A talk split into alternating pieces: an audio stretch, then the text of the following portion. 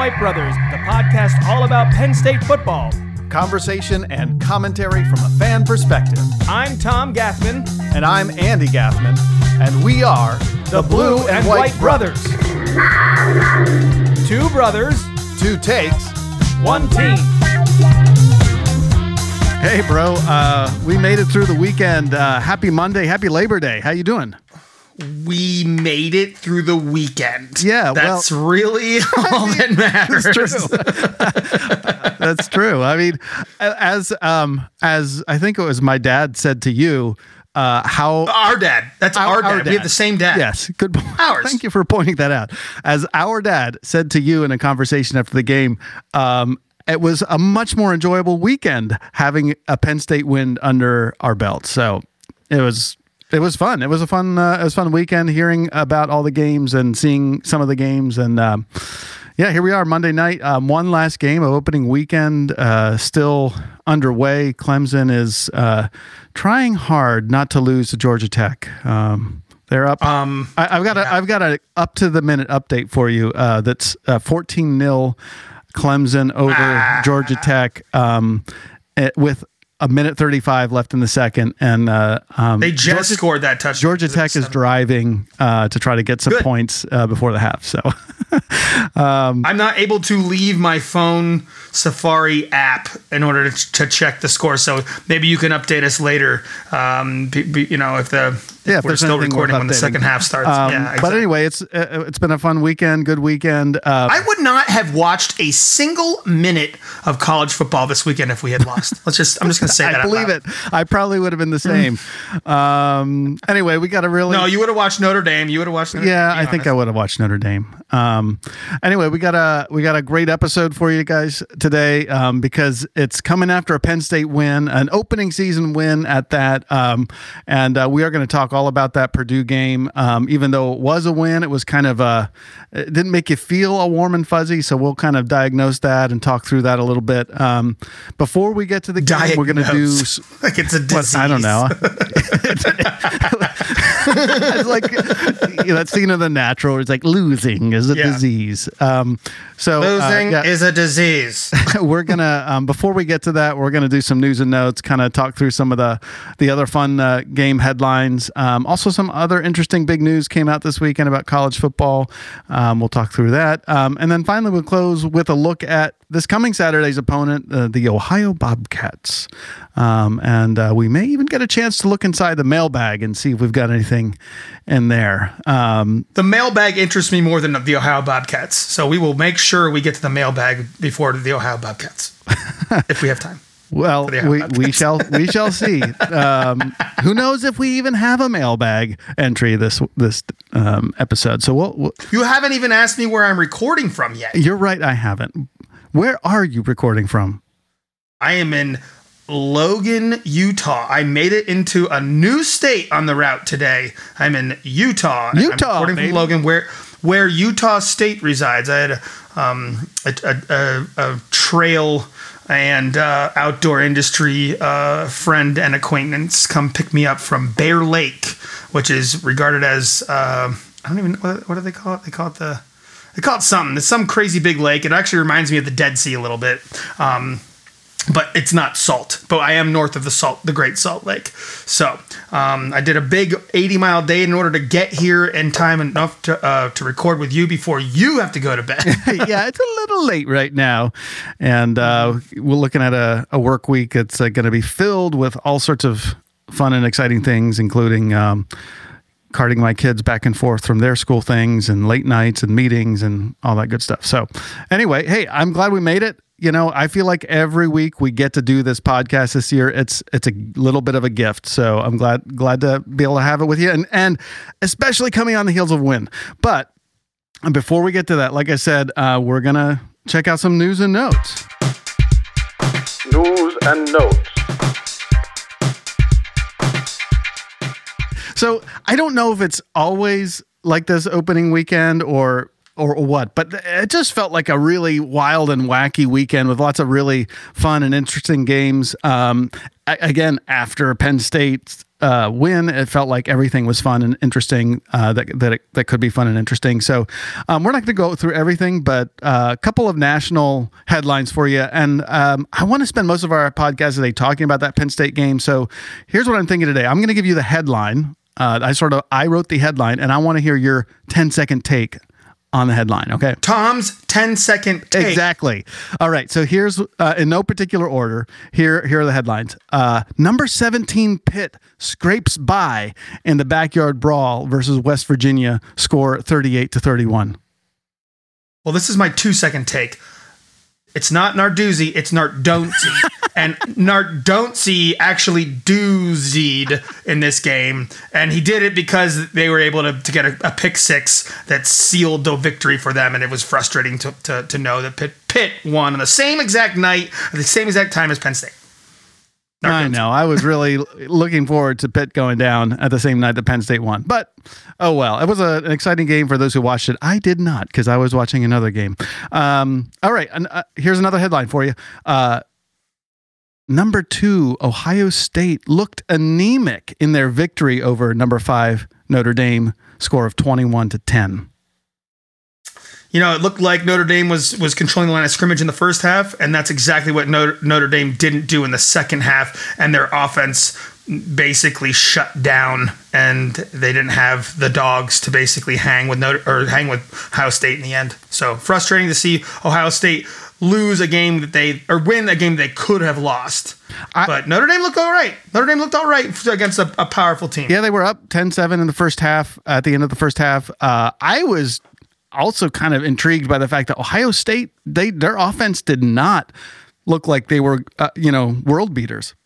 So either credit to Notre Dame or hey, wonder what's going on with Ohio State. We'll keep an eye on Next. that. Next. Number 3 Georgia obliterates 11 Oregon 49 to 3. At the end of the game there was a, a quote uh, that that um, Kirby Smart basically said you know, Dan Lanning, their former defensive coordinator, just got pummeled by Kirby and his his staff, and uh, Kirby basically said he knows we have better players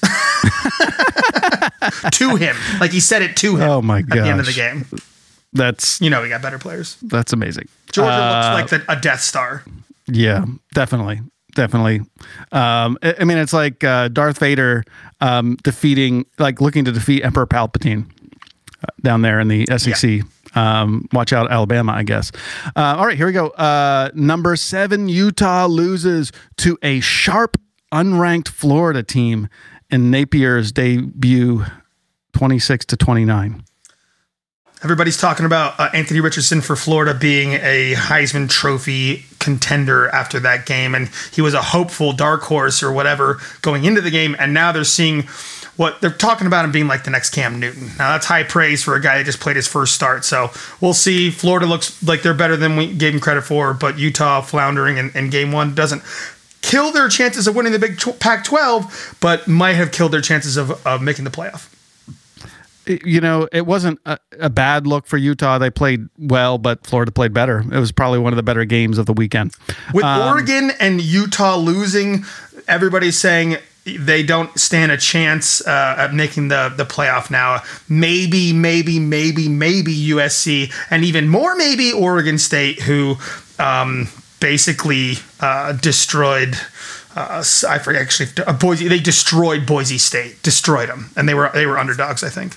Anyways, I really feel like um, that's a, that's a premature death sentence. Uh, you, you, know, I mean, it's a long season. It's a very very. Hey, the first... Pac-12 always has an uphill climb. Pac-12 always has an uphill climb. But I see, I know you understand your point. It's just a, a, a, Big Ten team and an SEC team losing in Week One to another major conference foe or n- another major Power Five foe is different than the Pac-12 losing to another major Power Five foe. It's just different. We'll see. And we'll the see optics of out. CFP committee. I mean, to your point, the Pac-12 has had a, um, a, a, perception problem in the eyes of, of the people who make these decisions. They so, got an uphill yeah, climb, that, and now they just made it harder. Yeah.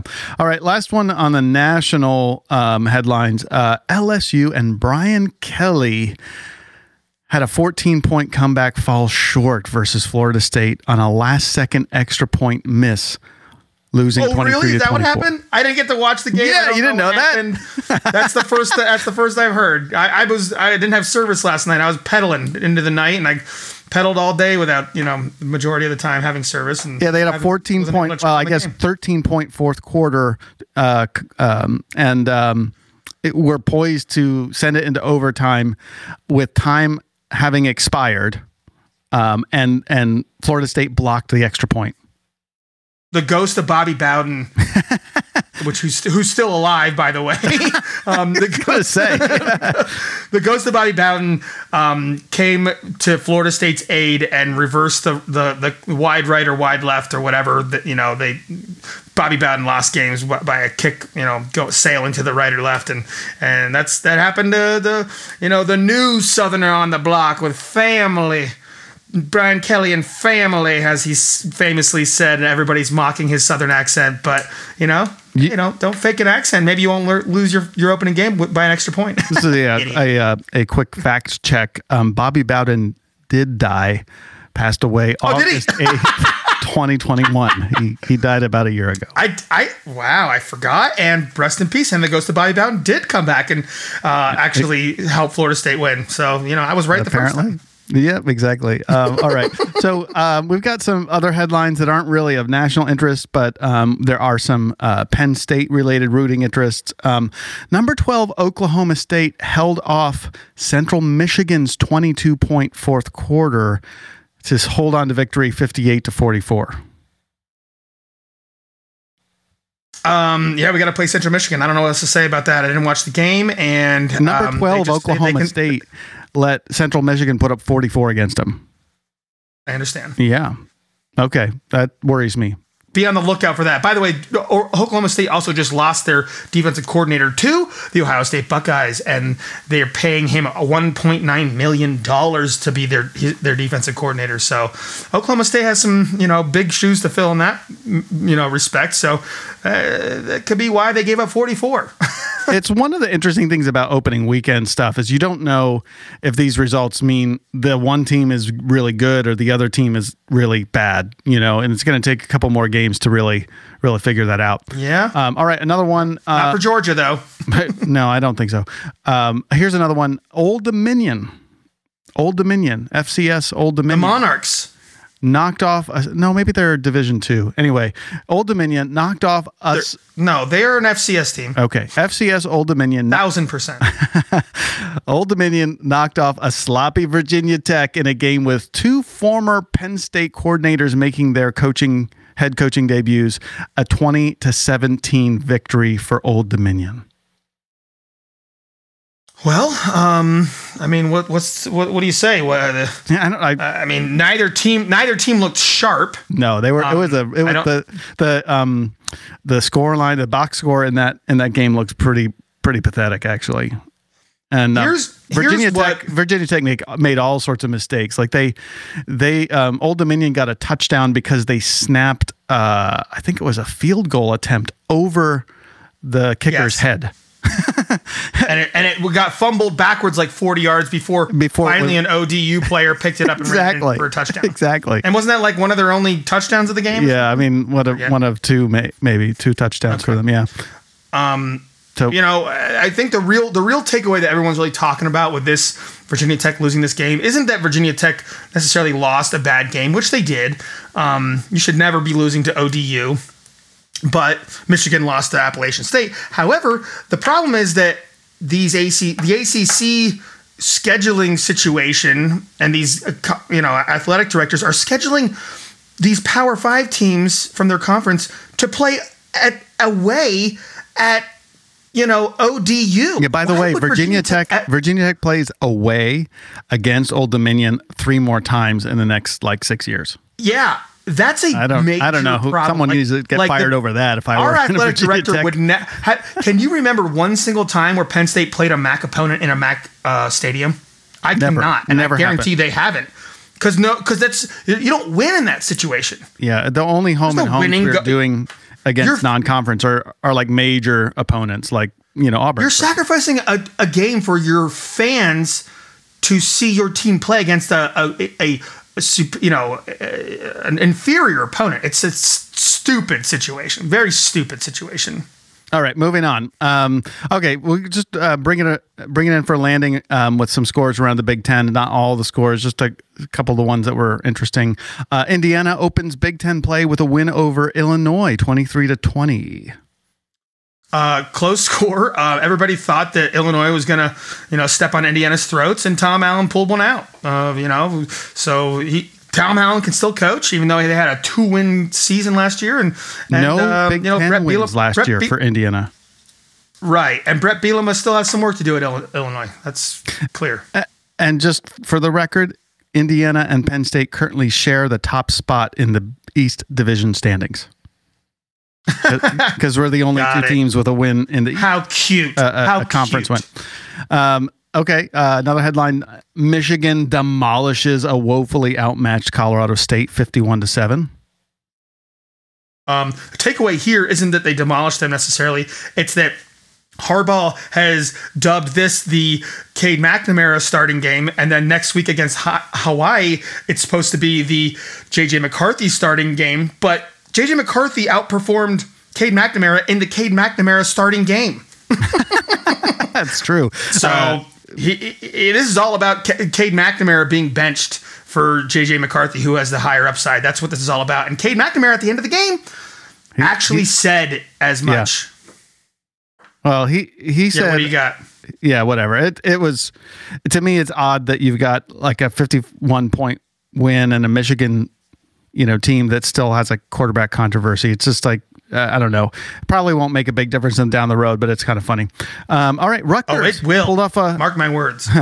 Okay, uh, let's hope.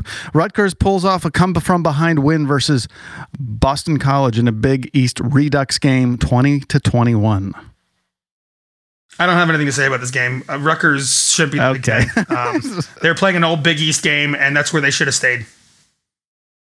Um, Nebraska looked lackluster versus North Dakota. Oh wait, wait, wait. Let me back up. Let me back up. Oh, The- there is one thing to say about this game. I am so sorry. I was wondering. It's that Rutgers had a fourth and goal from the what 43, forty-three yard, yard line. line and punted.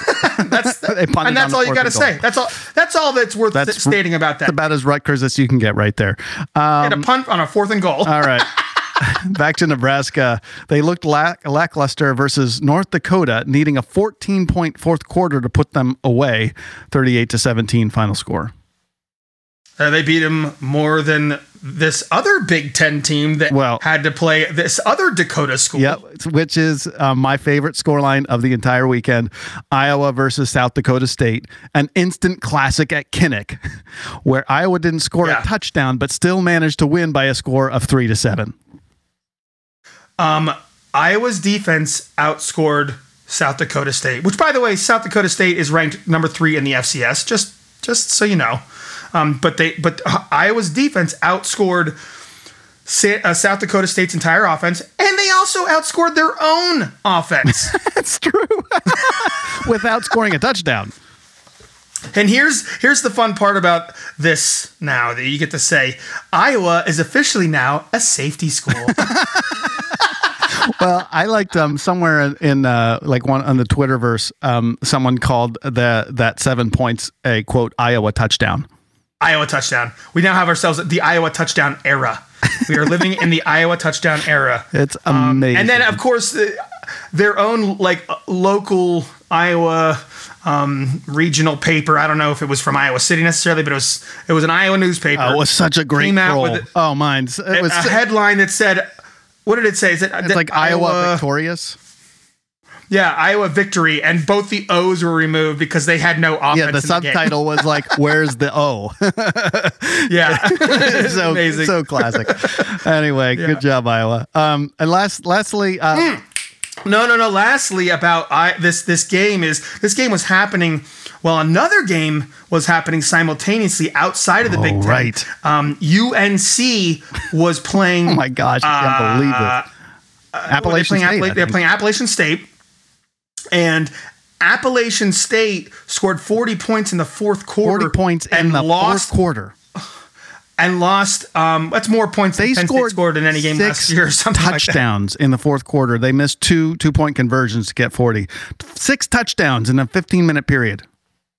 Yeah, they lost. And App still State lost. lost. in a heartbreaker. Yeah, App State lost in a heartbreaker. 61 to But it was happening at the same time. Happening at the same time as this Iowa game. Unbelievable. Uh, and and and they outscored the Iowa South Dakota State game by 12 times. Amazing. Unreal. All right. Lastly, I wasn't going to mention this because it seems like it just a no. There's no point in talking about this score, but there is a reason that I wanted to talk about it briefly. See if you can guess what it is. Wisconsin beat Illinois State 38 to nothing. What's significant about that score, or I should say that game? Well, I, I don't. I have. I know nothing about it. Former Penn State All American wide receiver Bobby Engram Bobby made Engram! debut as offensive coordinator, and and Yeah, that is and check out their stat line: 221 passing yards, 219 rushing yards.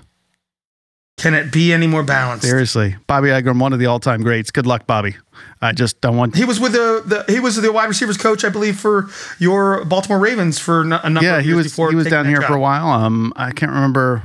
I, I don't know what his exact path is, but you know, cla- That's a big leap. Yeah, it is. That's a. Uh, he may have been an offensive analyst for you guys. I forget what. he yeah, I don't doing. remember. Um, but you know, he's a class uh, act. yeah. Wish him all the best. Um, don't care to face him in um, any meaningful way because you know you don't want to root against a guy like Bobby Engram, but I will if I have to. Yeah, you kind of want him on our exactly. team, right? Maybe someday, but uh, Maybe when your Sitch gets fired. don't say it. Oh my gosh, let's hope we have a better season than that. But you never know. Um, all right, so um, last thing for news and notes. Um, we're running a little long here because your your 10 second takes were were not quite 10 seconds. I don't have a clock here. I don't have a. I don't have a stopwatch. Yeah. Go on. You don't have an Keep going. internal clock, I think, is what you're saying. I don't care, Andy. okay, uh, a little crusty. Um, let's. Uh, the, the the the last thing I wanted to talk about um, in news and notes um, w- was some big news, uh, which it's landed on a Friday in the middle of like opening weekend for college football. Um, but it was formally announced that I can't keep track of these committees. A bunch of bigwigs, bigwigs, uh, formally announced uh, that they endorsed expanding the playoffs to 12 teams using the originally proposed model um, to implement in 2026 at the latest and possibly as soon as 2024. So, guess what? A 12 team playoff looks like it's actually probably, maybe, who knows, coming our way. I've heard that 2024 probably isn't possible, um, but 2025 is more likely. But 2024 is not impossible. It just have, they have a lot of hurdles to to to cross in order to make that happen. Yeah, um, y- you know, I, I we don't have to talk a lot about this because I'm sure the the news that you know this will drip, drip, drip, drip for a couple of years until finally it comes to pass. But um, there was an interesting article by uh, Bill Connelly of ESPN. I think you have to have the ESPN Plus, um, you know, whatever subscription, but he had a really interesting article where he looked back at all the games played in the playoff era or all the seasons from 2014 until present and what would have happened and uh, i was talking with you about this beforehand but i told you penn state under this current model would have made the playoff four times in the playoff era in 2016 2017 2018 and 2019 Would have been invaluable experience for the players on those teams to to go into those playoff games and have that kind of elite level competition. Um, and the fans would have loved it, and we would have had home games. We would have, we would have probably had a home game in Beaver Stadium for a playoff in December. i we Awesome. the way it laid out and using the rankings that that we were given, we would not have had a home game, which would have been super cool. Oh. In 2016, we were ranked fifth, but because so if we weren't the conference champion, we would have hosted one that year. But because we were the conference champ, we would have had Oh, a gosh. bye We instead would of have gotten hosed. we would have had a bye instead got- of Ohio State. and Ohio State would have had to So, play an yeah. extra game.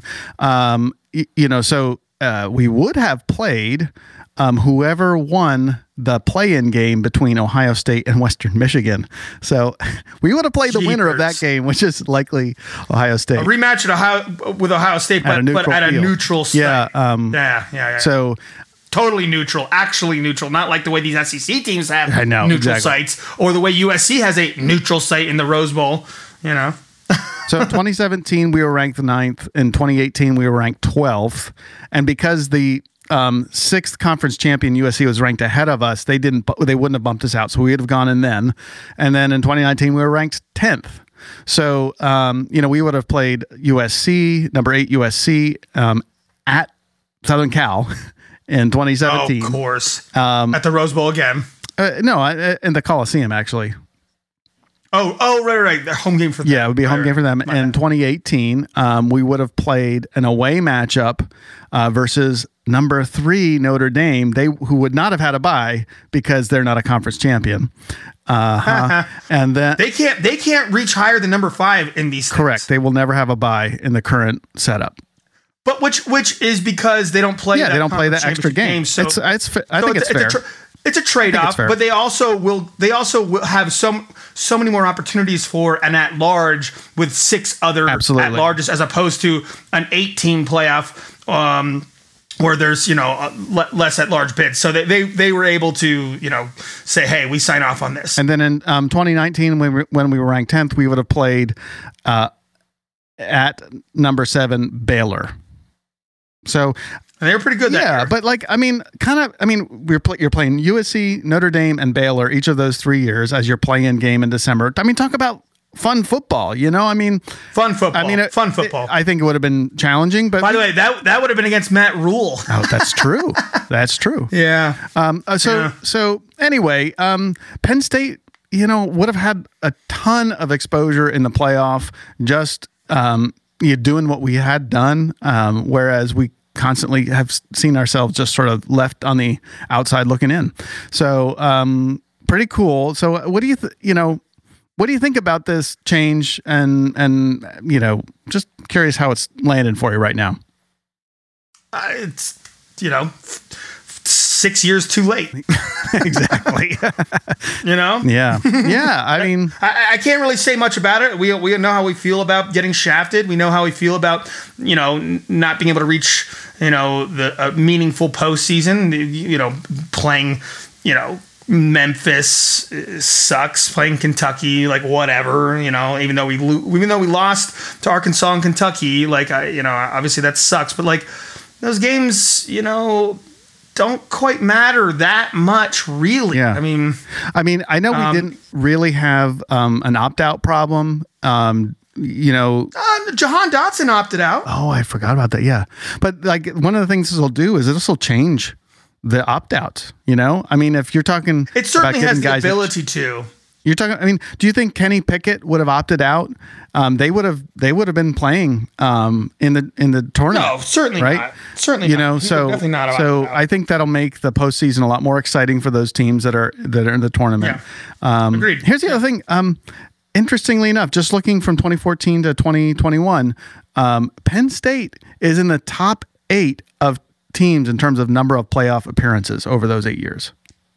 Like if they had been, in. if yeah, you know, I mean, we would have in terms of the number of times. Um, so they'd be in the top two thirds of of the twelve. You know, uh, of having you know, if you have twelve teams in the playoff every year, you know, if the same teams were in, we were in the top two thirds. Yeah, yeah. I mean, Penn State's Penn State's one of the top eight teams nationally over the last eight years in terms of playoff appearances, number of playoff appearances. Sure. Um, You know, and um, uh, the other kind of cool thing is, um, this is again according to Tom, uh, excuse me, Bill Connelly's um, analysis. Um, Forty-one teams, which is about thirty-two percent of FBS teams, forty-one teams would have made the playoff at least once. Yeah, As as, opposed opposed, to the to, four what, only that- seven teams. Whatever. Yeah, it's like Well, seven or eight teams that have not- made it. It's not a lot. No, yeah, it's, it's, like not a very, very most small nine. club. Very small club. Yeah, The other thing Yeah, it does is it, more- is it um, increases the percentage chance that one of these top teams wouldn't make it through unscathed. You know, so any given Saturday. exactly. the So you're you're you're having many more opportunities for some of these um, extremely dominant teams to to run into a team that that either is a, a difficult matchup for them or you know that just they're having a bad game. And so I just think, you know, obviously if you're the only thing go ahead. The only thing that I think needs to change about what we're seeing with the with this model that's being implemented is I, I think outside of the actual national championship game, none of these games should be played on neutral ground. They should all be home games.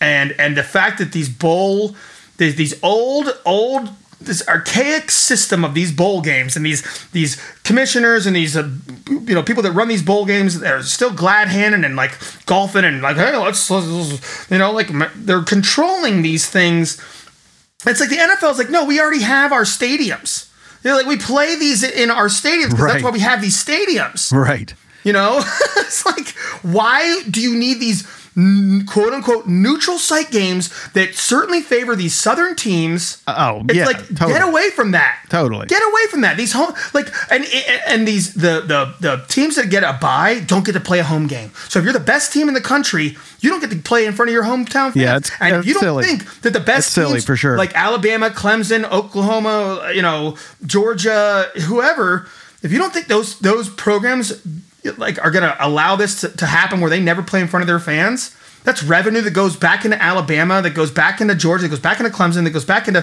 whoever. Like they're going to, I I would say after a couple of seasons of this, or when it's time for the new contract, you'll see that these bowl games get totally, these bowl organizations get totally phased out, and it's home games. It's home games. I hope so.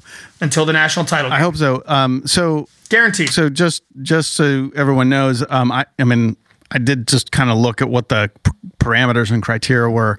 Um, those, you know, the the top six bowls are are still going to be the both the quarterfinal and the semifinal. That's those are six games right there.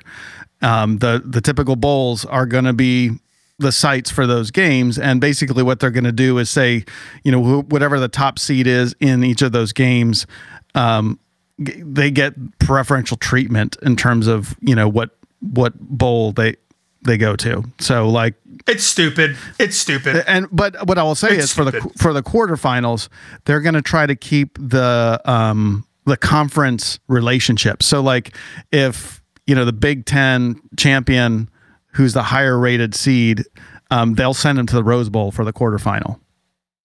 Or Still stupid. I mean, I'm just it's so they have some things that they're going to do, and then um, the other thing is that there was interesting for me to note that that they said for those home games, it's uh, the higher ranked team can host the game or designate the site of the game, so they don't have to host it at home. I don't know why they wouldn't want to, but like Penn State, That's the dumbest Penn State could say, heard. "Oh, let's play at Three Rivers," for example, if they wanted, if they were hosting instead of being at The Beaver people that are in charge of college football are literally dumb. anyway, so uh, let's put that. I to- mean let's it. put, I mean that. They are dumb. well, there, They're so worried about the players have making money. They are literally have no idea how to run their own sport properly. well, whatever they're doing, they're obviously making a buttload of money. So that's uh, suck at it. know they're not dumb. They're they're not dumb when it comes to that apparently. But um, anyway, let's put that to bed. Um, check in on that Clemson Georgia Tech game, fourteen to three at halftime. All right, Georgia Tech on the board. I don't think we're going to get to the end of the game by the end of this podcast. So you all have to figure out what that score is on your own. But anyway, go Georgia Tech. um, all right. So let's now the game that we've all been waiting to talk about um, that thrilling Penn State Purdue game.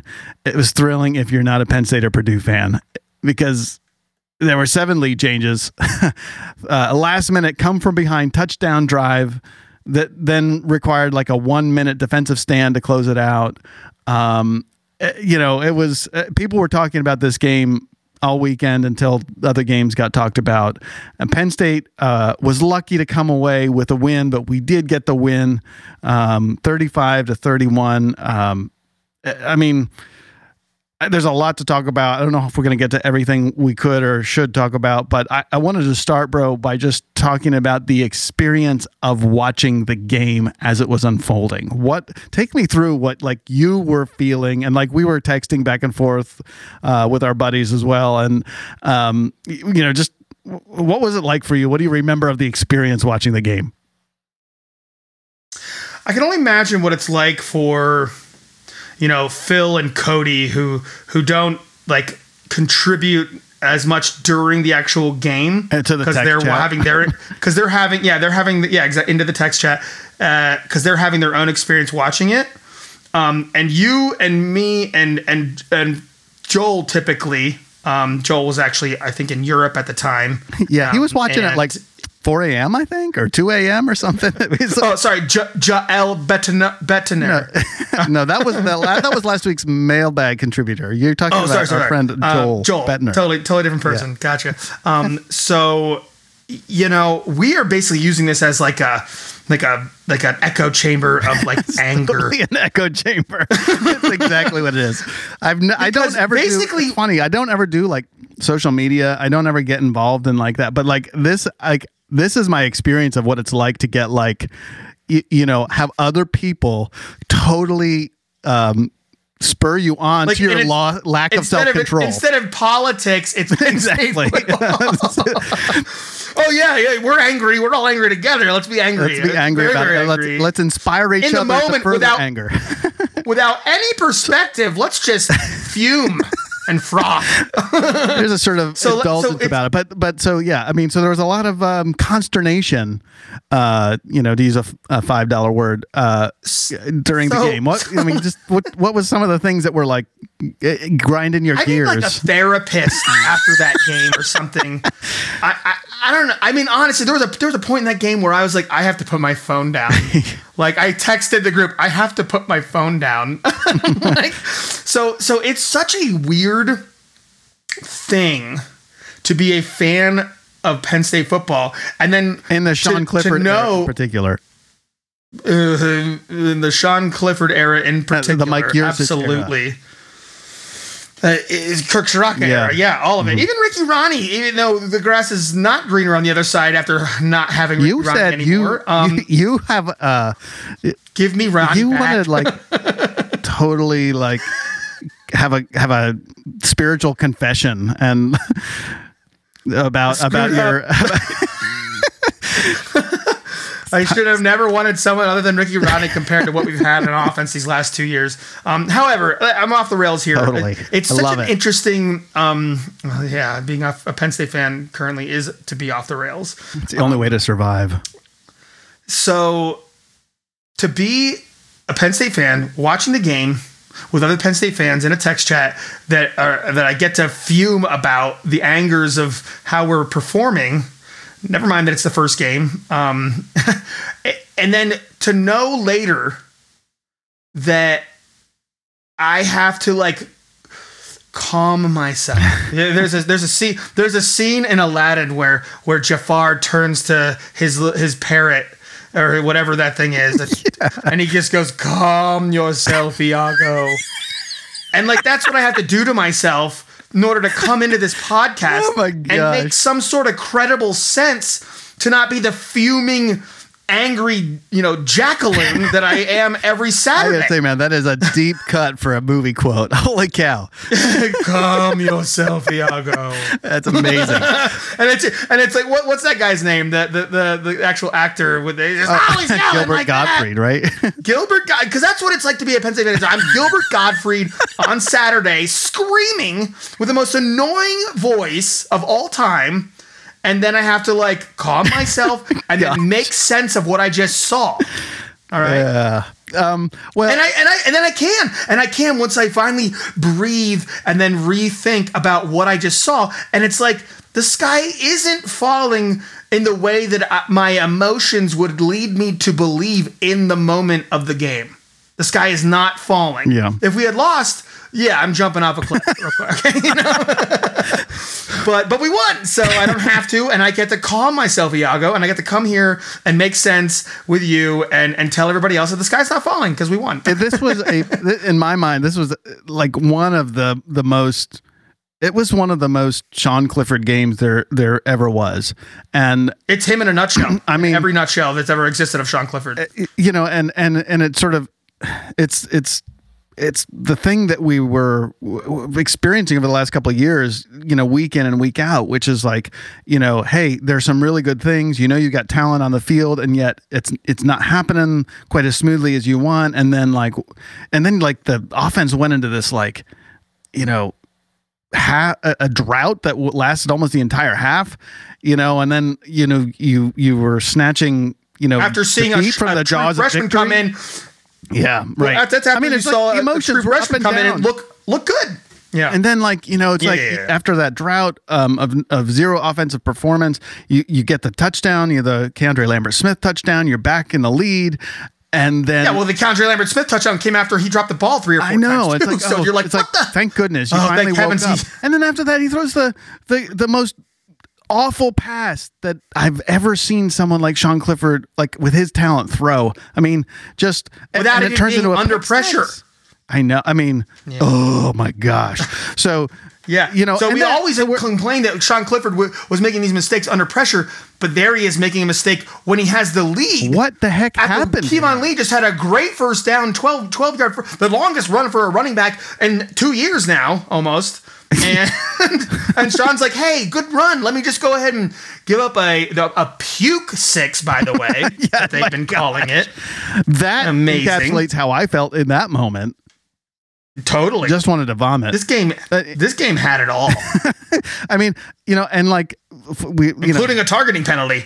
oh right oh my gosh Well, you know so so so that we you know there we are four minutes left in the game and i'm like i'm basically we've lost i uh, like in my mind and my oh, heart Oh yeah. we Well, had lost it i mean felt that way. no i mean yes of course it felt that way but like the way that we had been performing up to that point because i think we had another three and out after that Oh yeah, yeah, for sure. It's like and oh, like like the balls in you gotta turn it hands, on, like Sean. literally all they got to do prove you know, why you came back for your twelfth year.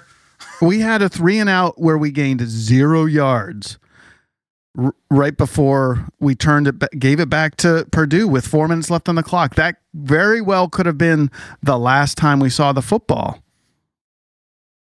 because you know the way the way Aidan O'Connell had been throwing the ball with such efficiency previously in the third quarter. It's like you know we're just that's the game right there. I I I, I literally.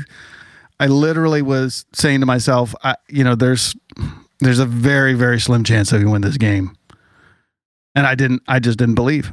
And then you know somehow the defense stopped them. You know that remember that um the the, the review like they like the guy caught that like acrobatic you know 25 yard catch and they the review they turned they overturned that um Re- you know and it, We which I think was so right bad. But, but like oh my gosh like that would have been the game you know that that was the game ender was that catch and then they Yeah. you know they didn't give him the catch and then they punt it back and then Sean Clifford led the drive that I mean it's only Purdue know- it's not like you know it's not the Super Bowl but it, like th- that drive I mean people were talking about that drive they have been talking about that drive I mean it's like where's that been I think even one of the commentators on TV said like where has that been where was that Where was night? that? Where did that come from? Lord yeah. So so, but here's the thing, Andy. Like, even though Sean Clifford did that, redeemed himself. Rede- you know, there was redemption happening by a lot, you know, for a lot of our Penn State players in that game from mistakes that they made in that game. very good point And but Sean, no, no, no, lar- no, none greater than Sean Clifford redeeming himself in that moment. But there still was an opportunity for Purdue to win the game. Yes, we we gave him the ball back with I think like 57 seconds, which is not a lot of time. Sean scored too quick. Well, I don't care. You know, I think, I- in my mind, I- at that no, no, moment, I know, I know. hold on, care. hold on. I understand. I understand. Sorry. Same. Yeah, But but but like there was too much time, and we still had two timeouts, so we could have bled more clock, obviously. So so even though you know even though um we we got the go ahead there, like that's still sort of a Franklining. That's still sort of a Franklining to to have the ball in your hands, be able to win the game, and also take t- more time off the clock. And so it's a little bit of mismanagement. But however, Franklin got out Franklined in that that's true. Jeff Brohm made some mistakes in that last drive. Franklin harder than Franklin could even Franklin in the game. Yeah, thank you. And Franklin you, tried, Jeff. it seemed. Thank you. You know, I, so I mean, I, I'll say, um, uh, from a from a game management standpoint, um, I I think Franklin had a very good game. I was uh, there was nothing that stood out to me. I mean, Andy, if if, if Brohm had gone down and, and, and got his team to score a touchdown, you would say, well, Franklin should have taken more time off the You're clock right. and had not scored with 57 seconds left, and we would be talking right. about Franklin Franklining. So Franklin got out Franklin, 100%. well done. And thank heavens. exactly. All right. So so uh Vi, that that was cathartic, man. Thank you. Um, yeah, I feel better. What I'd like. All right, to, I'll see you later. yeah, good talk. uh, yeah, but but you know now we've had the benefit of hindsight. Like you said, you've uh, you've calmed yourself, Iago, and uh, and you. Uh, yourself, you, you know, um, the passion of the moment um, has sort of uh, have, has passed to a certain extent. So, so what are the, some of the things now that you're thinking about um, in retrospect, both the good and the bad? You know, uh, just up and down the game, things that you take away as we look at the rest of the season. Um, you know, what are some of the things that stood out to you?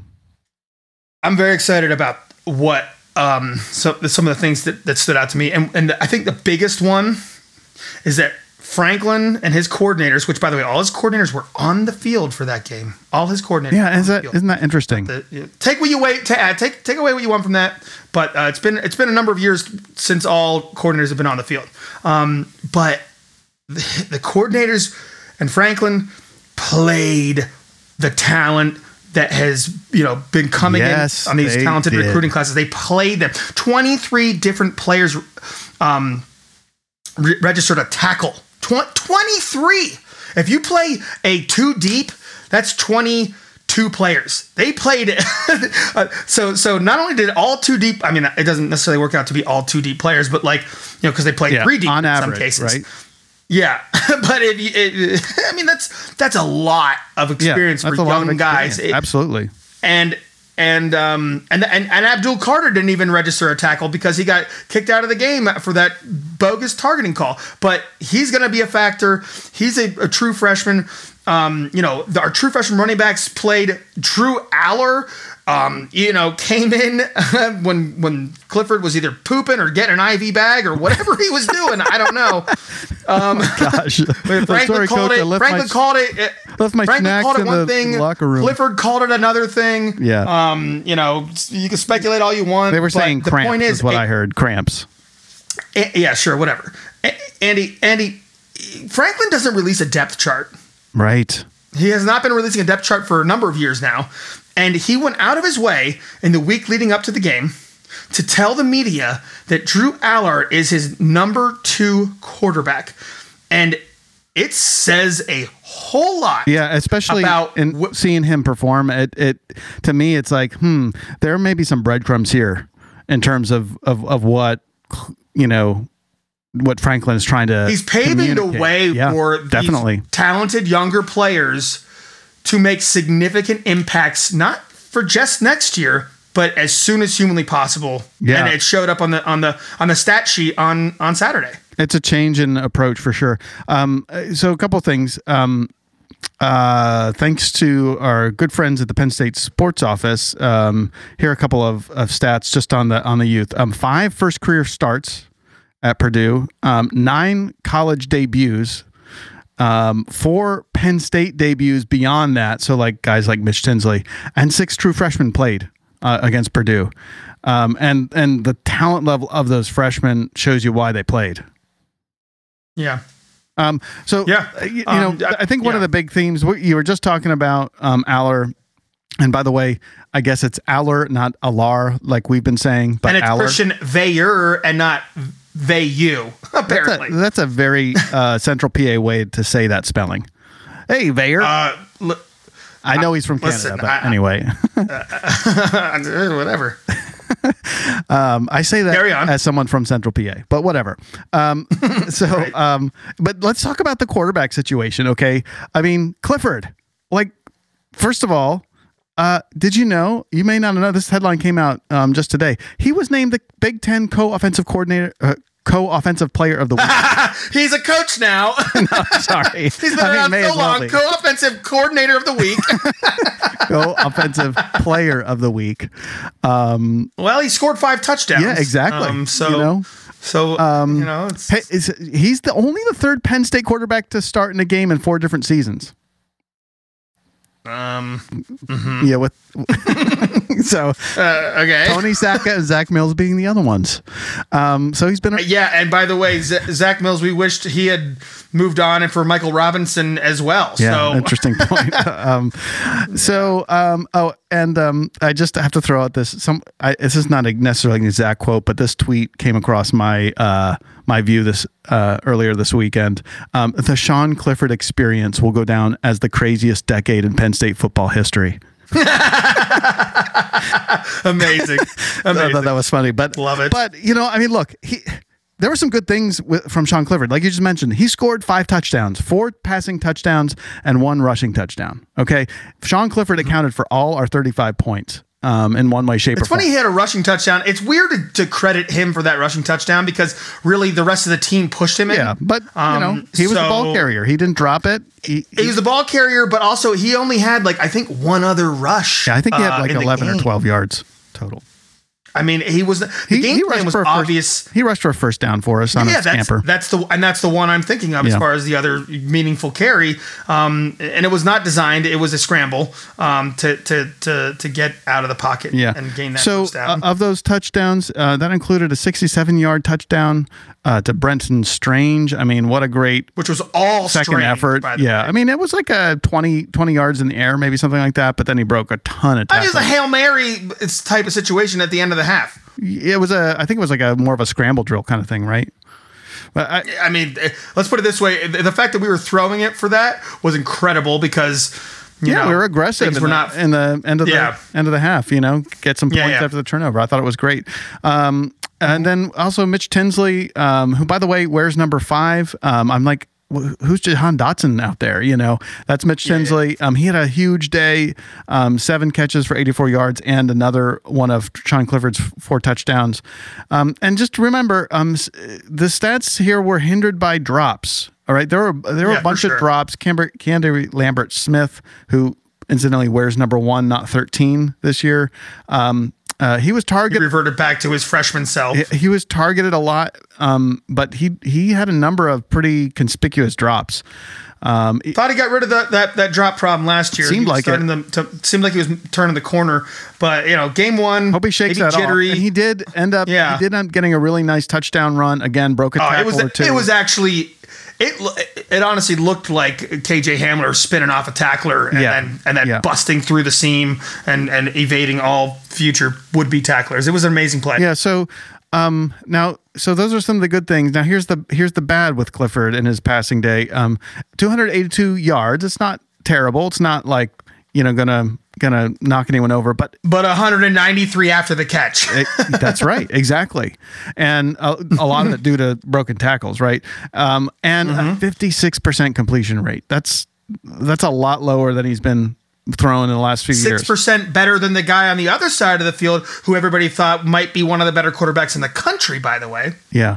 But here's why I think we felt, you know, I think here's why we felt so um uh, really uh, frustrated by by Infuri- say say infuriated. Say it, say it. infuriated. We had Infuriated. we Okay, had we 9 empty drives.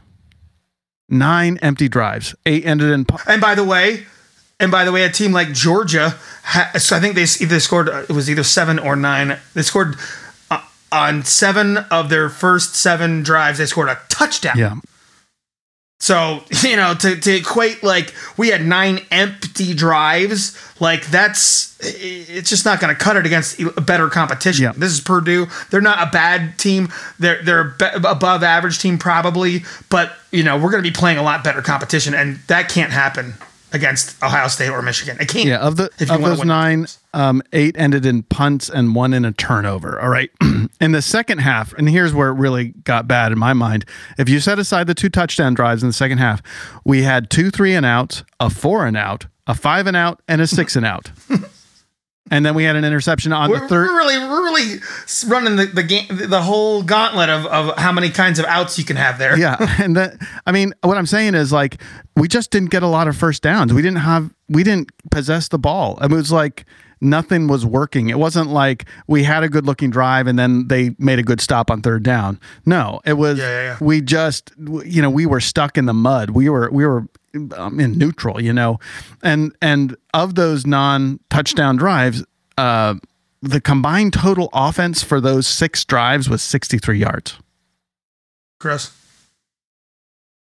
on the other hand That's that's it. It's gross. the three of our five touchdown drives were 80 yard drives. Like we we drove the entire field on when the offense was clicking, it was clicking. But like Andy, the, the, Andy, the- Andy. what I'm saying is the Andy. ratio of times that that we were clicking versus the number of times we nothing happened is just that's part of why it just felt so infuriating.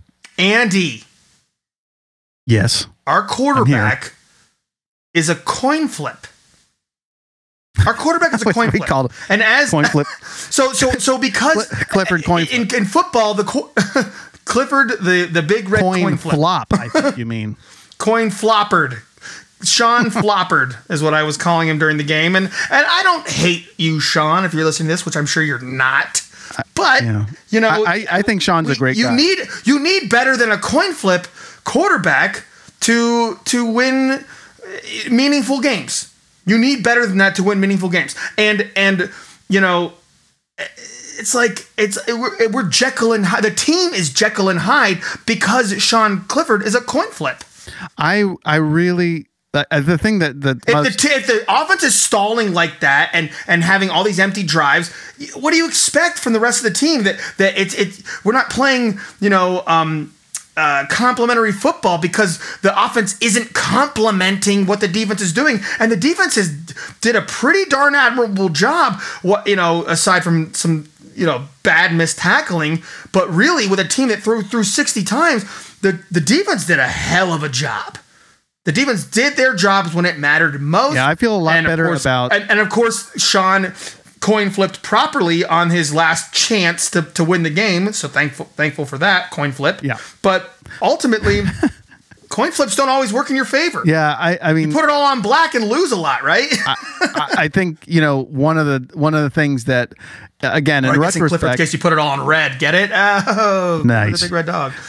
jeez. Uh, one of the things, like for me, the sort of the takeaway is like a lot of these games that we lost last year. You know, the, la- the you know when we went six, uh, excuse me, two and six the last eight games, we needed a drive like Clifford had against Purdue. We had a shot to get a drive like he had against Purdue, and we didn't get it. So the fact that we got it to me, that was a good sign. But I'm really, really worried about the fact that we're still seeing these same tendencies to just complete. You know, again, is it Yurcich? Is it Clifford? Is it the O line? It's Whatever. Clifford. I I mean, it, It's the O line and Clifford. I I mean, what I mean, you know, that interception was Clifford. Some errant passes were For Clifford. sure. You know, um, there were some play calling issues that I felt like, why are we running it at this point when we we need to be mixing it up, or why aren't we running it?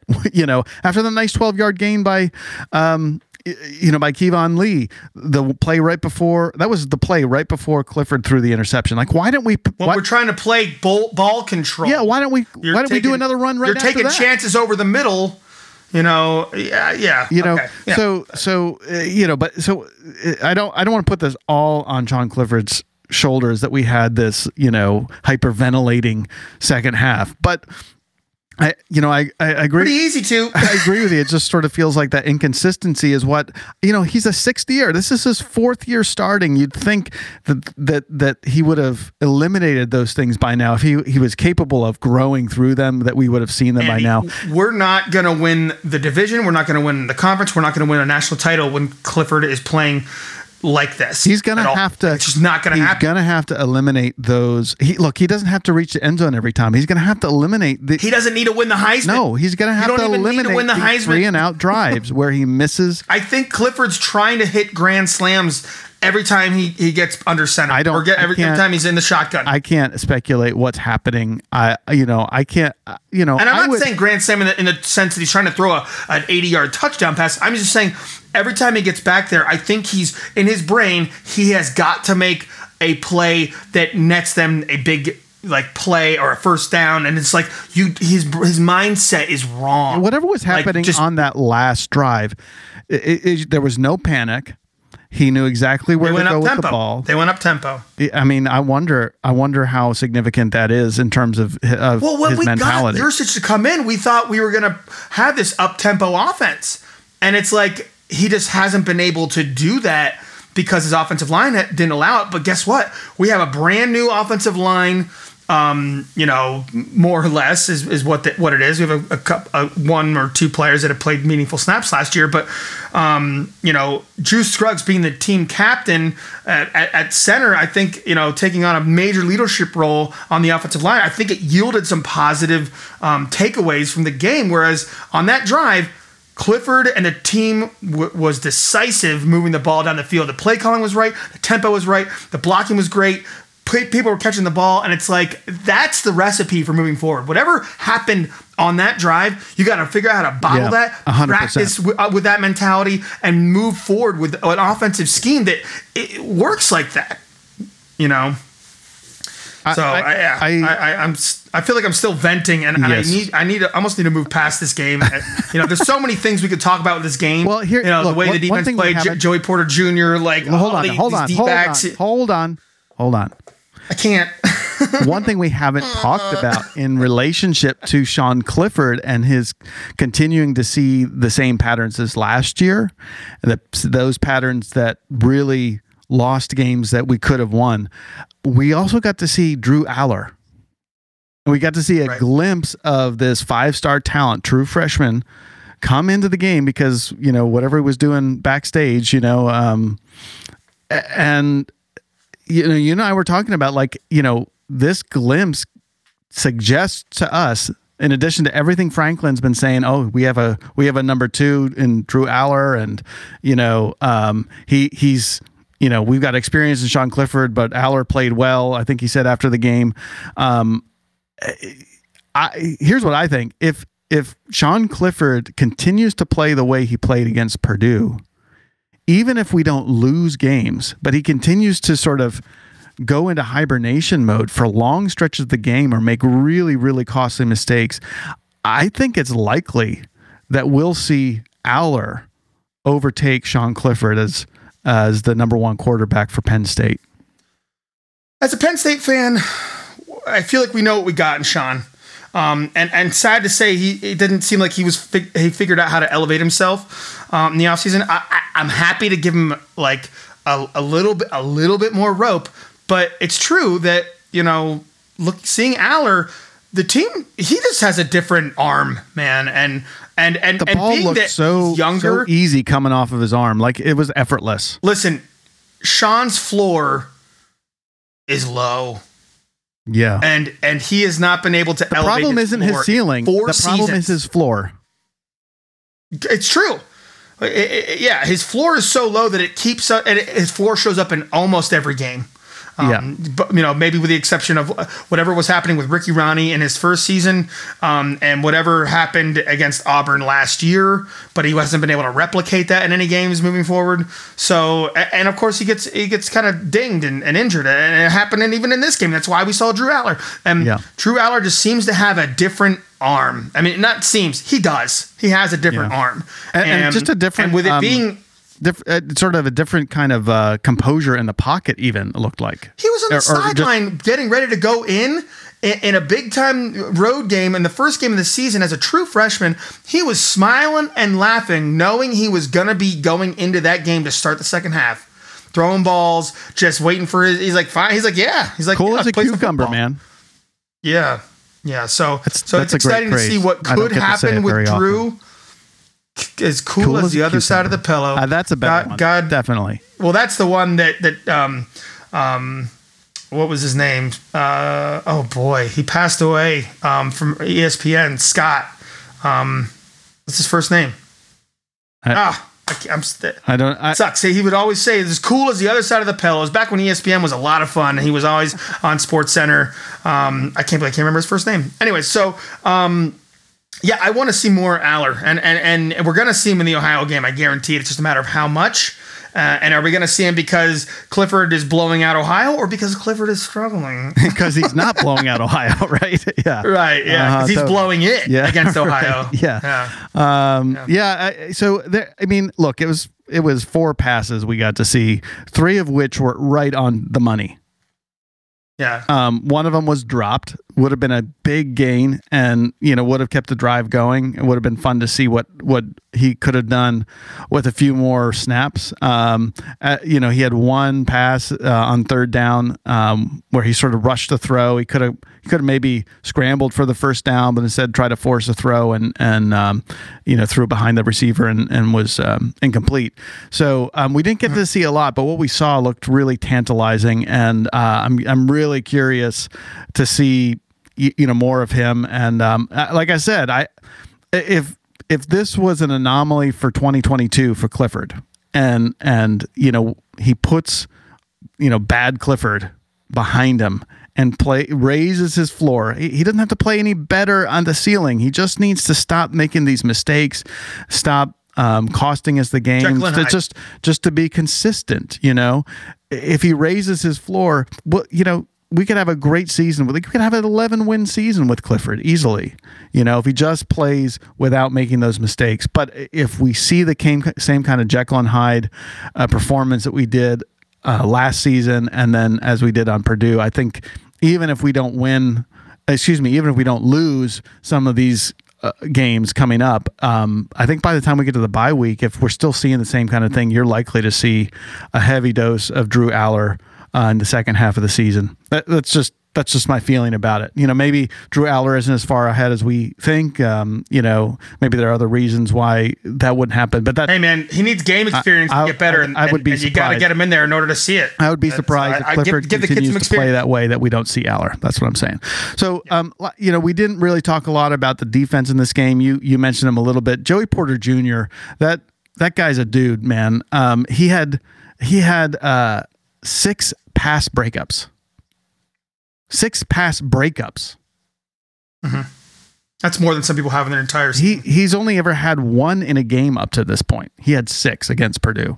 Keaton Ellis had Yeah. four, by the way. They kept throwing to him, man. They kept throwing to him. The, yeah, Keaton Ellis had four, by the way. Um, Ke- Joey Porter Jr. led the team in tackles with eight, which we really needed because there were so many missed tackles. And most of them, I, I think, the, the missed tackles are the linebacking level. By the way, um, uh, that's a that's Yeah. an area we got to pay attention to because I'm Yeah, I'm concerned. we need, I think we need to see Abdul Carter a lot more, and it would have been nice to see him with more game experience in the first. It is. uh, it is um, fascinating to me. Uh, it's very telling. Maybe is a better way to put it. That so many young guys played on that linebacker level. It says to me the um, the thin experience that we have there is um, you know ready to be uh, supplanted by the young guys who are who are well, probably a lot more talented. Let's real quick, you know. I, so I think it's safe to say that like J- Joey Porter Jr. was the player um, of the game on the def- on the defense. Easily, but yeah. I wouldn't say I want. I would say that the plays of the game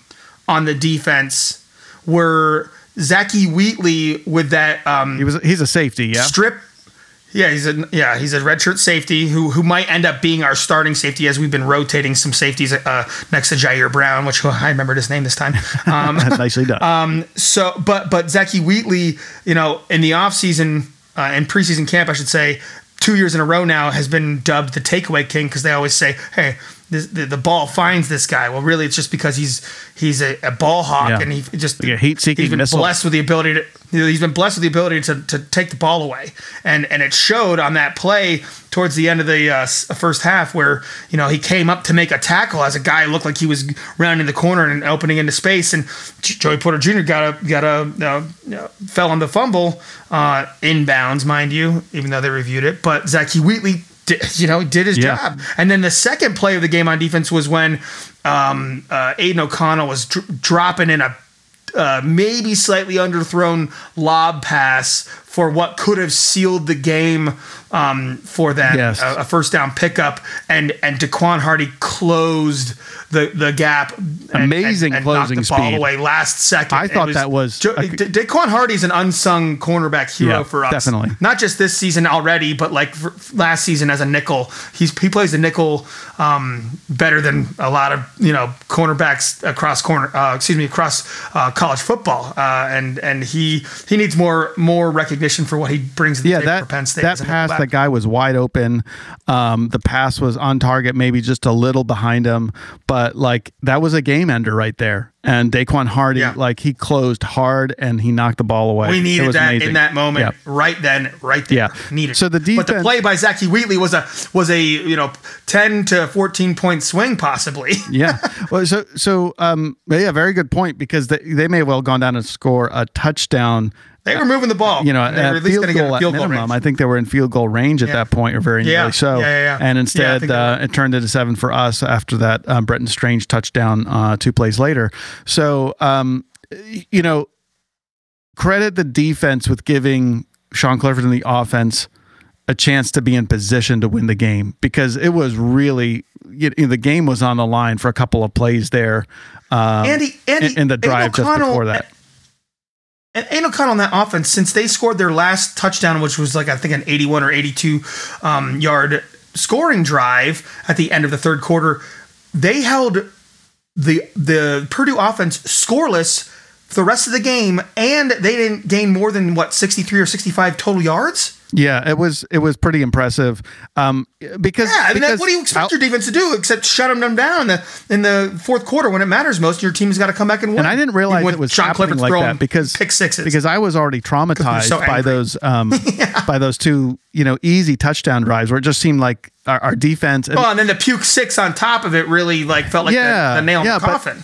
but you know we had been um you know playing pretty good defense against their passing game in the first half. And then the first two their first two drives of the third quarter they just sliced and diced right through us. And I'm like what happened to our pass defense? I was really kind of down on the secondary at that point. But you know what they turned it around um, like you said the last Yeah. like four or five drives they they shut down Purdue for no points. They've got a number of three and outs, and um, And- and, and- and they were breaking up passes left and right. Um, so so credit Manny Diaz. The last thing- credit Manny Diaz I and the um, say- and the secondary with um with really putting the the offensive chance in a position to win. I mean, gave him a chance to wake up and actually play football finally.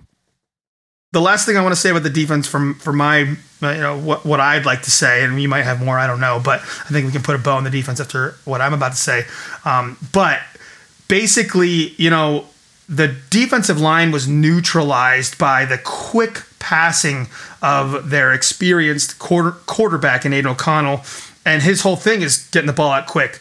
Um, and it wasn't until that last drive of Purdue's where our our D backs were you know blanketing their receivers and Chop Robinson basically three plays in a row was putting in, intense pressure on on Aidan O'Connell and finally got to him for that last play to the sack to seal the game up. But I, I, I, the the jury is still out in the defensive line. I don't I don't like you know they they weren't a, a factor um, for a lot of the game. Um, it was really the linebackers that were the um, you know. You know they, they played poorly i would say. Uh, even though they made a couple of decent plays they, they played poorly uh, and the d-line you know they, they did their job by and large but they didn't make any splash plays until that final final um, uh, play of the game. But really I, you know this isn't the type of team that a defensive line is going to show up in the stat sheet a bunch. I thought our know, just the way defensive line off- um, was was physically dominant for the most part against their offensive line. Like you said, the quick throws kind of didn't make that very obvious.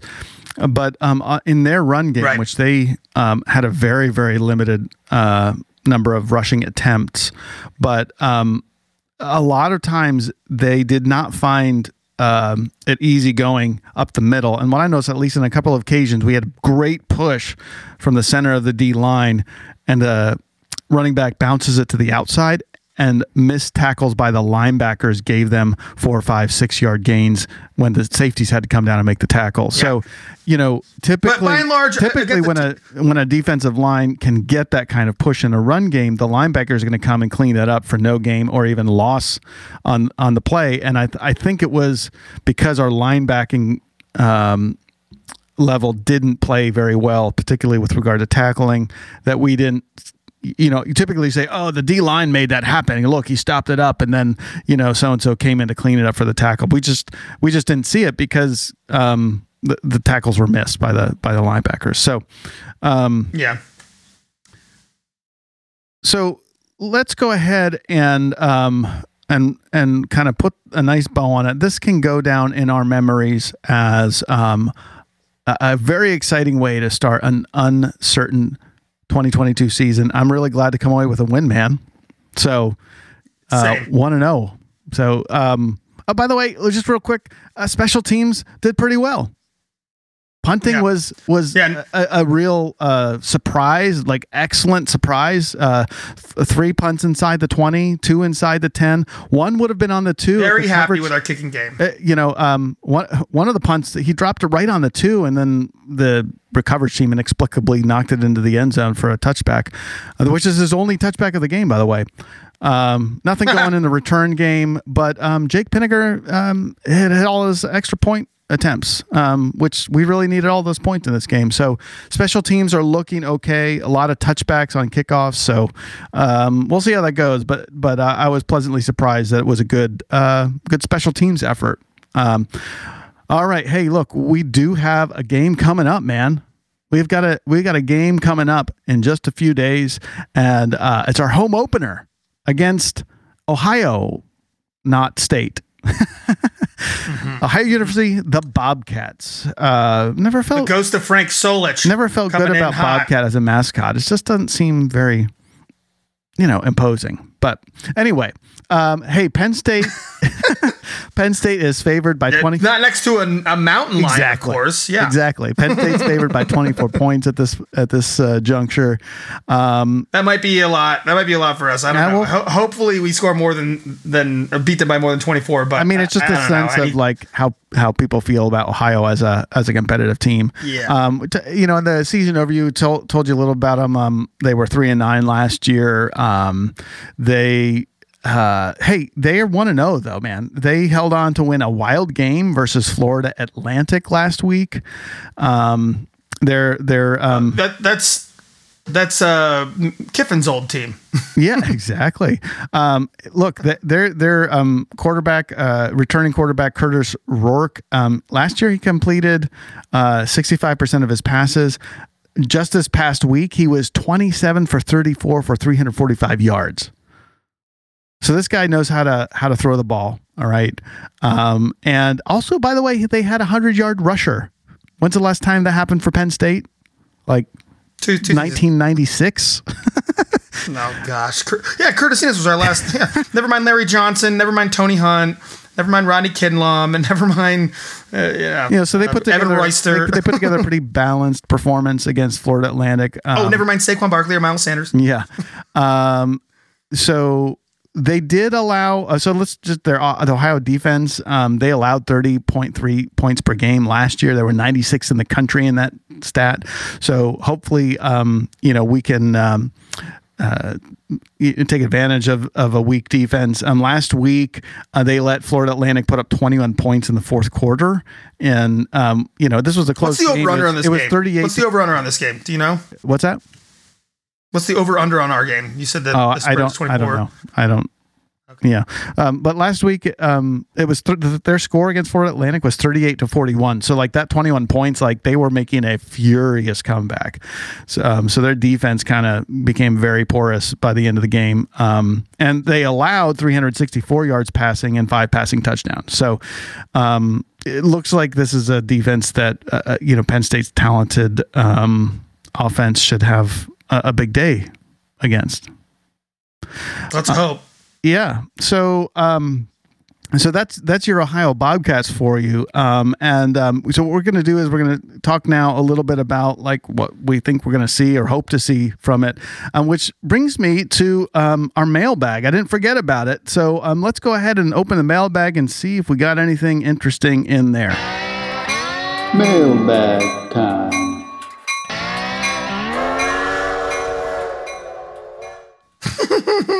So we got um, Never gets old. yeah, we got a yeah, we do have we do have something. Right? Uh, let me reach in here and uh, and pull out the letter that we got um, through the mail train, uh, and this is from uh, Josef Betnerovich. Um, I think it was by Joe. Uh, Joe Betnerovich um, has uh, ha- what an What an interesting formulation of the question. Would you rather? Um, seems to be a streak. Would you rather see the Penn State offense give up zero points to Ohio, but have the offense score less than 21 points? So shutout, but we only score 21. Or would you rather see the Penn State offense score over 50 points, but the defense allow Ohio to score 30?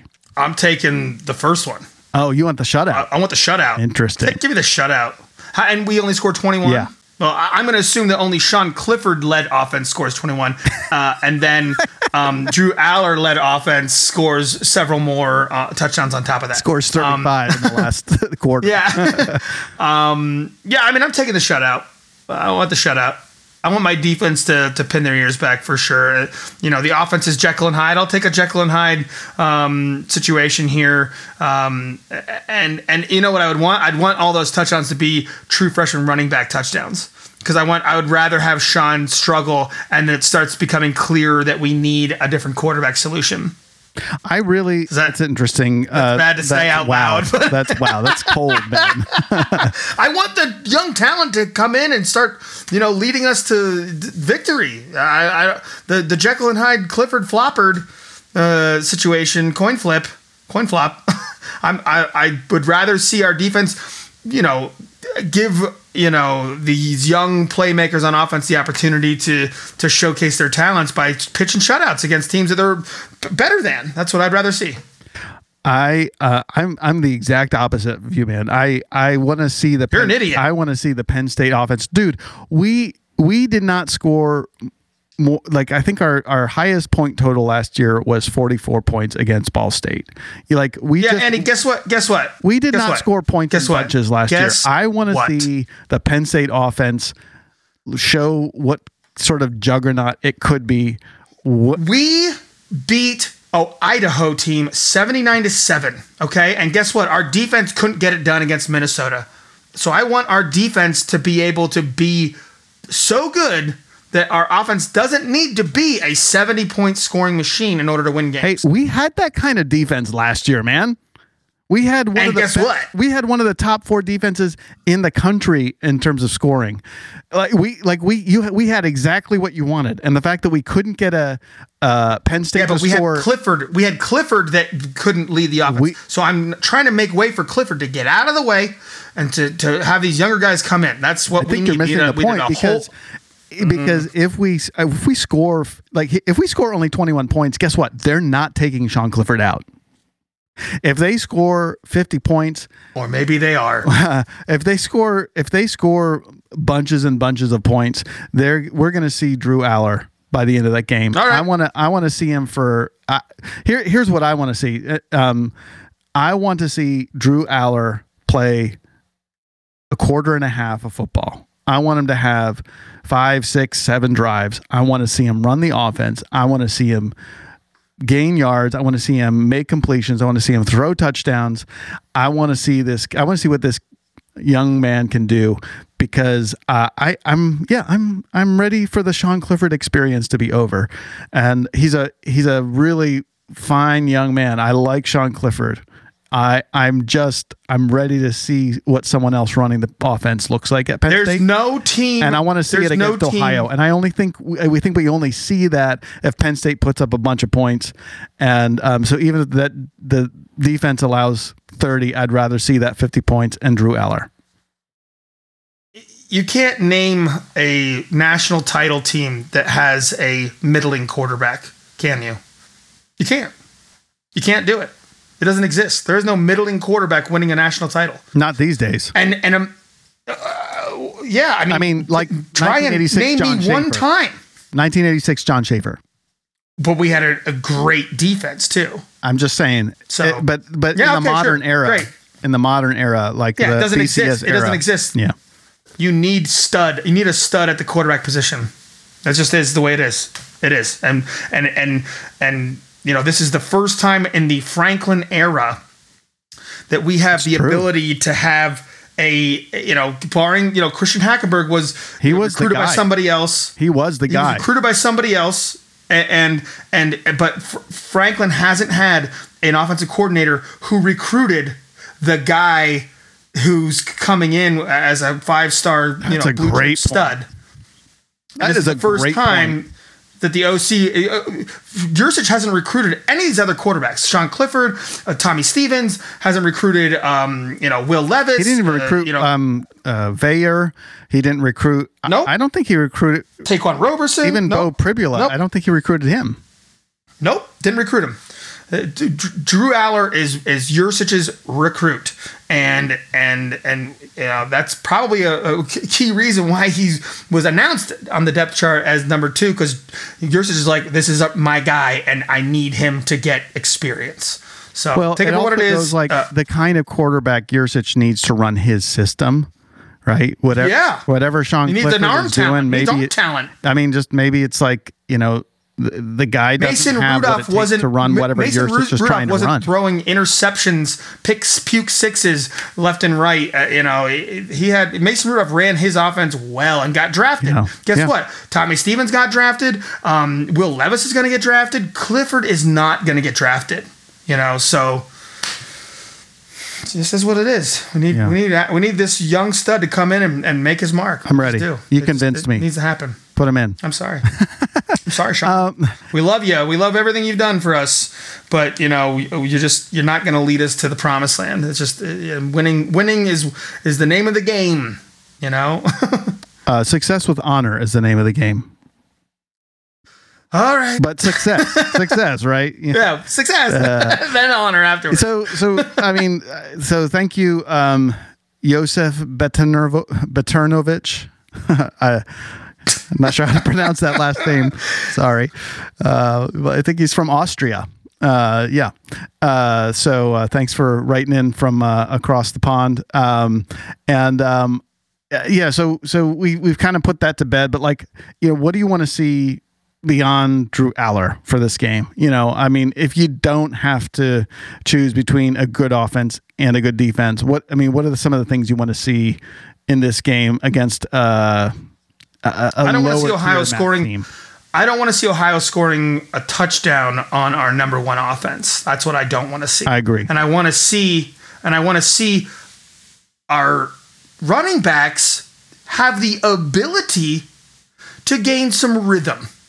All right. I want to see a hundred yard rusher, man. I want to see a hundred yard rusher. I want to see it. If it's a, this might be the only team that we have the ability to do it against this year, if with the with the three and or four running back rotation. I want to. I want to see a run. I want to see a run in excess of thirty yards. Yeah, and off tackle will be nice because I don't think there was a single off tackle an- run yeah. Scripted. I, I don't care whether it's off tackle or mid tackle or whatever. I want. Well, was, my point is there was no, there was, it was very vanilla. Yeah, very running predictable. attack, a, a very predictable running attack, and maybe they're saving it for Auburn. I don't Yeah. know, but eh, you know. It's it's like watching last year's running attack, even with these young guys. That eh, I, I I'm gonna get blue in the face uh, if I keep. Yeah, going, I, so. I'd like. I'd like to see a hundred yard. Let's just rusher. get to some predictions I'd here. like to get. Let's just get to some predictions. uh, I. I don't. I don't know what I'm gonna. I don't know what to predict. I like. I, I really still like. Uh, Purdue was I- I'll so up and down. I just don't even know what I, I I should expect from these guys. But um, it's going to be a home game. It's going to be it's to be less pressure on Clifford. It's going to be you know this team um, riding uh, you know some of the positives off of what happened i- i- against Purdue, which there are definitely things to take away that, that are positive that we can build off of. Um, and and we got to see him put it together in a complete performance. So I want to see a complete performance. I don't want to see a first quarter. and I yes, want to see a third I quarter see with a no production. performance. I want to see consistent. Offense. I here's what I want to see. I want to see a, a, a handful of sacks. You know, I want to see four, five, six Yeah. sacks. I want to see tackles yeah. for loss. I love that that, we've been. I love that we've been getting um, interceptions and touchdowns. Let's see that some more of that. But I want to see some sacks. I want to see that defensive line get going. Um, uh, you know, I would, I, I would love that. I would love to, I, I would love to keep him out of the end zone, and I would love to, you know, I would love to put up fifty plus points, and um, see Drew Allar for take- for a quarter and a half. I'll take forty-five to ten is my prediction. Okay, that's That's my reasonable. prediction. 45-10. They- They've got a good quarterback. I don't know the line. they've got I, I don't know what the offense. what the over under is, but uh, 45 to 10 would make me feel great. I I'm hundred percent with you. Um, you know, I'm I'll I'll say uh, I know I said I want to keep him out of the end zone, but I, I, that may be hoping too much. I, I'm going to go. That's like third, second, and third stringers. you Yeah, know, exactly. Mop up is Let's say let's you know. the first string defense keeps them out of the end zone. I want to see that. That'd be great. But I, I'm going to go. Um, this is a very optimistic, and I, you know, I'm setting my expectations all wrong. But I want to see like For I want to see 56-13. That's what that would make me feel Okay. so happy. I'll take that too. I'll take that too. Um, but uh, yeah, I mean, I, I'm I, back in that very first episode, I, I quoted my uh, my friend uh, Judd Criffield. Um, expectations are premeditated. I think I said disappointments, but the actual quote he reminded me recently is resentments. Expectations Mm-hmm. are premeditated resentments. And yeah, I think we had Yeah, some no expectations of Sean Clifford. And you know what? We sort of have resented what we saw against Purdue Mm-hmm. a little bit because of it. Um, you know, you all can decide whether or not those expectations were reasonable. Um, I, I sort of think they they are for a, a major college football program that's trying to get in this national college playoff competition. Yeah. Uh, you got to have Yeah. a consistent quarterback. That that would be a reasonable expectation with the talent that we have available to us to For come sure. play Penn State football. So, hey, I will take that from Sean Clifford the rest of the season 100% every time. I would love this guy to put it all together and have uh, a season for for the history books, but um yeah, if we keep seeing the same thing, man, um I don't know. Whatever we see Next man up. Ohio, I hope it's I hope it's a really solid, consistent, complete game. That's what I want to see. I want to see it. Okay. Fix it. Fix it. uh, it was fun. I, you know, I got to say, I enjoyed this whole weekend watching college football. It's really, it's really glad to be back. Uh, Eileen, Good to be back. Eileen and I were uh, uh, on a walk, uh, you know, this weekend, and um, you know, getting ready for another school week. And both kids are in sports, and it's very, very busy. I don't. Any of you have like kids or teenagers, um, you know what it's like. You know, two working parents a lot of activities and I, like Eileen said she's like you know what the nice thing about the fall is as busy it is I'm like what's that it's like that we have college football on the weekend to, to make it all better I was like you're exactly right um, yes folks that's right I married a woman who loves watching college football be jealous so I'm looking forward to another fun weekend of college football, watching Penn State play, and um, bro, I hope you get to see it, man. I mean, um, wherever you find yourself, I hope you get to to stream it or watch it or you know catch a radio broadcast or whatever, man. Because Penn State football is back. Me too.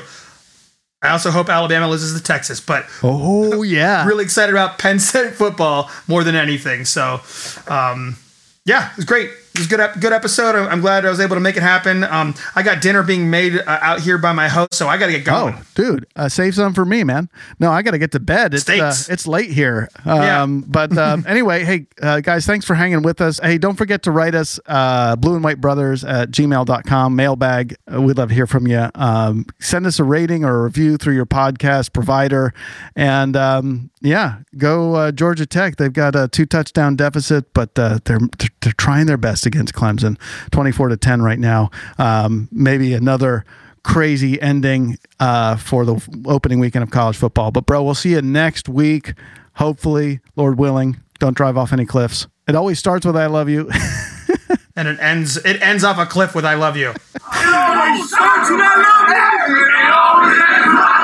I love you, right. bro. Uh, be well. We'll see you next week, and uh, go Penn. We State. are. Good night. Thanks for listening to the Blue and White Brothers. Join us next time for another great episode about Penn State football. Want to make sure you don't miss an episode? Be sure to hit subscribe before you go. And if you enjoyed the show, please don't hesitate to give us a five star review with overwhelming words of adulation and praise.